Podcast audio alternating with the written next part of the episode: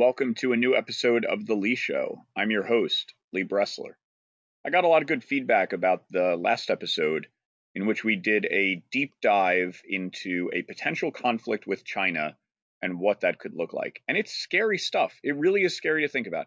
I have to imagine that it's what our parents contemplated during the height of the Cold War with the Soviet Union when on Friday afternoons they would leave school and they'd say, See you on Monday, if there is a Monday. Speaking of scary things, you know, I was flipping through Netflix and it occurs to me that we are living in the golden age of TV shows about serial killers.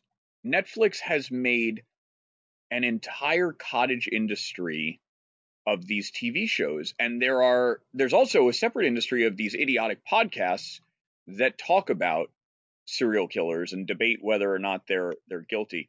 I listened to that show Serial when it first came out, the podcast. It was so boring. The storytelling was terrible. It was drawn out for no reason. As I listened to it, all I could think was, who cares if this guy did it? But we have all these TV shows. We don't really have serial killers anymore. Like I, I guess maybe they happen every once in a while, but it's pretty rare now. I'm curious how come? They seem to be everywhere in the 50s, the 60s, the 70s, even in the 80s. So what changed? And I'll I'll share a few theories here that they're speculative, but I'll share a few ideas.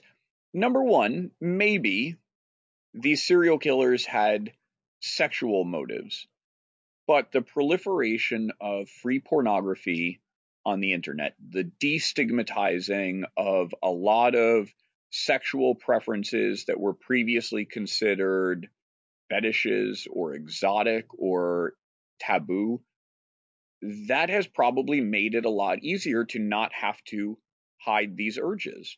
And so it's a lot easier to just rub one out on Pornhub than it is to have to rape and kill and eat a young boy. Second theory, also speculative, there are cameras everywhere. There's DNA evidence. There's there's so many ways that you can get caught. You can't get away with this stuff anymore. So instead of drawing it out over multiple years and finding your victims one at a time, those same knuckleheads, probably the same same group, who would have previously become serial killers. Instead, they become these incel mass shooters, like that idiot in Parkland or Sandy Hook or Las Vegas or the movie theater in Colorado. I mean, the list goes on. These fuckwits decide to shoot up a room full of helpless people instead of drawing it out over multiple years and picking their victims one at a time. But what kind of fucking moron does something like that?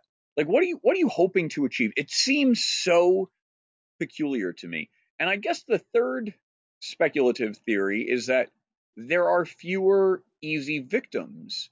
Like I have this perception that there used to be just people hitchhiking everywhere and there used to be a lot more runaways and so it was a lot easier to find these young people who had no power and that were a lot easier to kill and no one would notice that they were missing. So maybe that contributed to it. So now Netflix is making TV shows about Ed Gein or Ted Bundy or the Unabomber. And some of these shows are very entertaining to watch. The Manhunt show about the Unabomber, that was great. That was really excellent. I can do without the dumb podcasts. You'll probably say that about my podcast. So enough of these dumb podcasts trying to manipulate us. You know what else is trying to manipulate us that drives me nuts? The public health authorities in the United States have spent the better part of the past year trying to deceive us. And it's it's driving me nuts. Since the start of COVID-19 in the US, call it March of 2020, you've had the CDC, the FDA, all of these state level agencies and bureaucracies and they have they've tried to appear knowledgeable but they knew nothing They they have misled us. They have created arbitrary policies that were grounded in nothing. It I have to imagine this was an attempt to just look like we are in control, we know what we're doing, we're taking action. But they they screwed up. They did a terrible job. And so I want to talk about how badly they did, but also how they were aided and abetted by the news media, by social media companies, by experts, the epidemiologists who advise the politicians. I think all of these groups have shown that they are incompetent, that they are dishonest. And as we have more news about this Delta variant that's in the headlines, we have new policies now about mask mandates for those who have already been vaccinated. That's just another example of the nonsense. And I'm sick of it. So, first, the quote experts, because I think we have to lay blame with them. They overstated their confidence, they overstated their knowledge. This title, epidemiologist, it makes you sound qualified. But what we've seen is that an epidemiologist is just some dude who is enthusiastic about math, but not smart enough to get a job as a mathematician or as a hedge fund researcher at, you know, at a quant fund. And so they build these models that all they demonstrate is that you have some basic understanding of Microsoft Excel and like some intro level stats class. But it's not that sophisticated. Now, I'm I'm not uncharitable.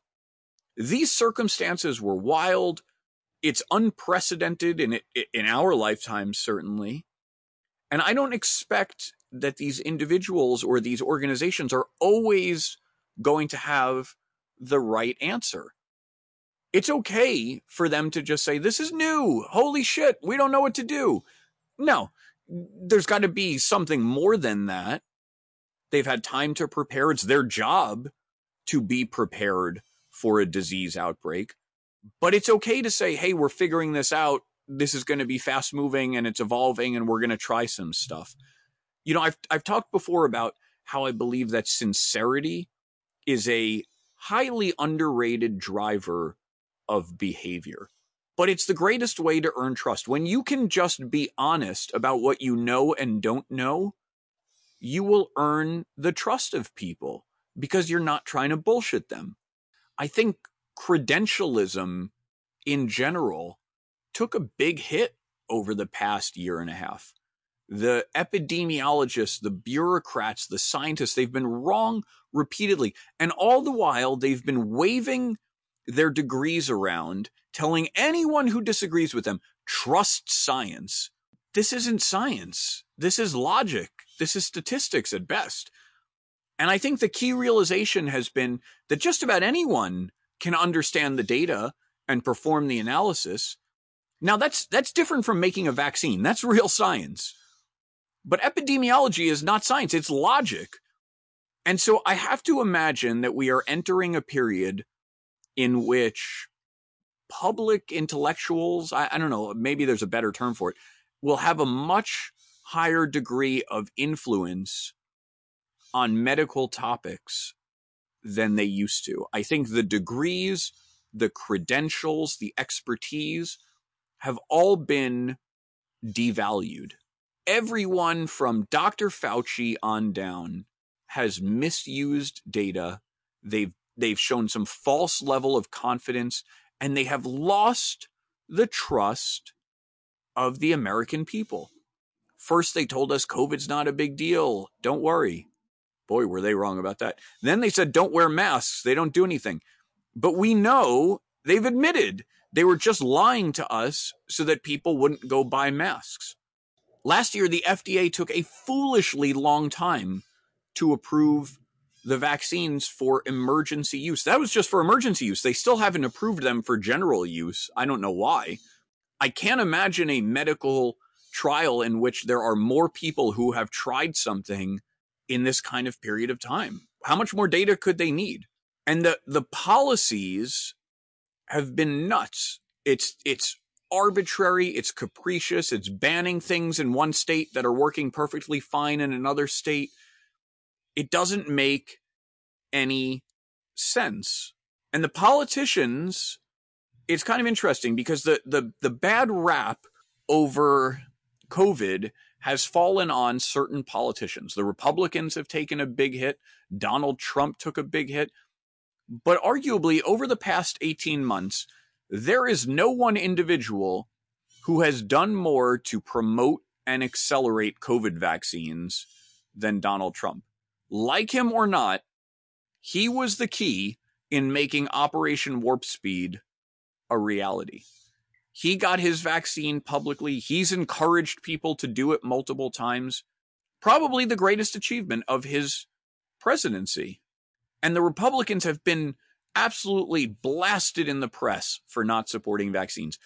In fact, it's quite the opposite. Like you can go through a list of very senior Republicans one by one, and you'll see they got their shots. They posted the selfies on their Twitter feeds and on their Instagrams of them getting it. And they've, I mean, vaccine distribution has been successful in 27 Republican run states. You know, Michael Tracey wrote an excellent article about the politicization of these vaccines last week, and he made a few interesting points. One is that if you watch the TV news, they trot out these public health experts who are really just political pundits that are masking their their politics with some sort of credential and and objectivity. We know that those credentials are worthless. The second point is that there is this this narrative that's being portrayed that Republicans are a bunch of vaccine denialists but really, and Michael Tracey makes this point, really, this is the Marjorie Taylor Greene effect, where you have the nuttiest Republican take on this hyper exaggerated role in the media's mind and in the mind of people. And then they say, that woman represents everybody. And it consumes a huge amount of attention and airtime. It's entertaining. She's a nut. For sure, she has engaged in this idiotic vaccine rejectionist talk. Right? She's a nut. She's the one who talks about the Jews with the space lasers. But is she a more influential politician than Donald Trump? Does she have more day to day control over vaccine distribution than every Republican governor that has successfully managed a vaccine distribution program? I think there is this desire by those on the left to try to maintain this coercive cultural control over those that they perceive as their inferiors. That they use these these policies that were based on a public health quote emergency but at some point it stops being an emergency. And it starts to be just a way of seeming and feeling smarter than the next guy. And the media has completely aided and abetted this bamboozling. They they have found that there is this media machine that thrives on fear mongering, on panic porn. It is infotainment for profit. And that's fine. It's a business. But then they don't deserve our trust. They hype one headline after the next. They did it for four years during the Trump administration, and they continue to do it. It's every publication. It's the New York Times. It's the Washington Post. It's CNN. It's also those on the right. It's Fox News and Newsmax and all those other bullshit publications. They're doing the same thing. They're relying on clickbait to drive headlines, to drive revenues. They hire hack writers who publish hack things that are con- going to collect views without saying anything meaningful. The New York Times tweeted something the other day that was nuts. It said that vaccinated people were just as contagious with the Delta variant as those who were unvaccinated. That's nonsense. The only reason you would tweet something like that is to whip people into a frenzy, to create an emotional response and sell advertisements but you lose trust when you do it. Even the Biden administration found this to be shocking and tweeted immediately about how this was so dishonest. I don't understand how the social media companies can suspend people for saying things that defy a certain narrative, but not suspend the New York Times for a tweet like that. The social media companies have been just as complicit in supporting this disaster narrative as the traditional media. If you posted anything on Facebook or on Twitter that went against the mainstream narrative, you were banned, suspended, you were shunned. This effort to combat, quote, misinformation has been so ham handed and disastrous. And the people deciding what is misinformation are either partisan or stupid. And, and the, the goalposts that they put in place are continuously moving. I don't understand when it becomes okay to say that COVID probably came from a lab leak in China. Because at some point that changed. When do these things change? Now, a quick word from our sponsor. It's time for a quick word from our sponsor. I love podcasts. You love podcasts. Osama bin Laden loved podcasts, I think. He was a big true crime buff. And I published the Lee Show using Anchor. I think it's a great service. I tested out a number of options. This was clearly the best. They have great sound quality. It's the same company. Anchor is made by the same company that created the weapons that cause Havana syndrome. How cool is that? And it's owned by Spotify as part of their quest to destroy Neil Young. Anchor provides the tools that let you record and edit from your phone, from your computer. I record my audio, I upload it, and distribute it to all the major podcasting platforms. It's very easy. They'll get you on Spotify, they'll get you on Apple Podcasts, all the leading players, and you can make big bucks. So download the free Anchor app or go to anchor.fm to get started. The social media companies have implemented these rules arbitrarily and inappropriately. If you ask me, this just highlights that the rules should not exist. Jack Dorsey and Mark Zuckerberg and their minions should not be deciding what is, quote, misinformation. They're just not enlightened enough to do it well. So instead, we end up with the opinions of Twitter employees deciding who is allowed to see what. That means that Twitter is exercising editorial decisions. It is not a neutral platform. They're deciding who is allowed to say what. Why is that any different than a newspaper that says what they're going to publish? And if they are not a neutral platform, then they do not deserve the protections that they receive under Section 230 of the Communications Decency Act. The latest bout of hysteria about this Delta variant is just absurd. The burden of this, as we know, falls almost completely on those who have not been vaccinated. The threat to children is almost zero, regardless of vaccination status. It is even closer to actually zero for those who are vaccinated.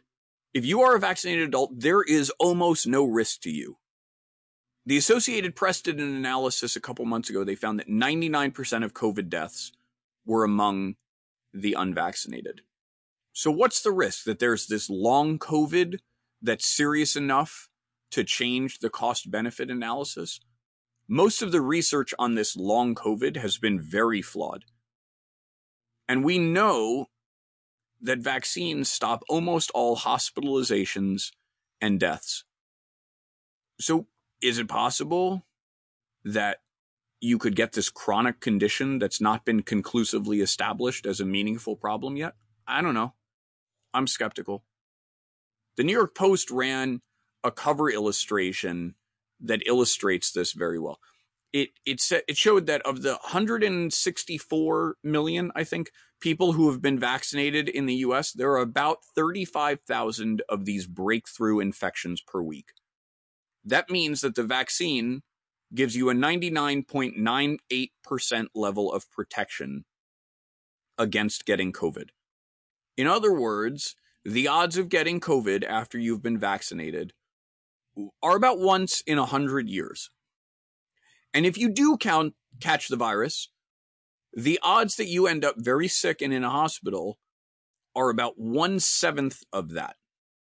If you do get very sick, the odds that you end up dying are one fifth of that amount. Even then, we know that this is the obese and the elderly that are still at risk.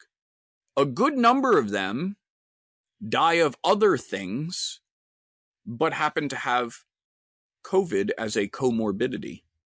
In other words, if you're a reasonably fit 36 year old man, you probably don't need to worry here. In fact, I know you don't need to worry here.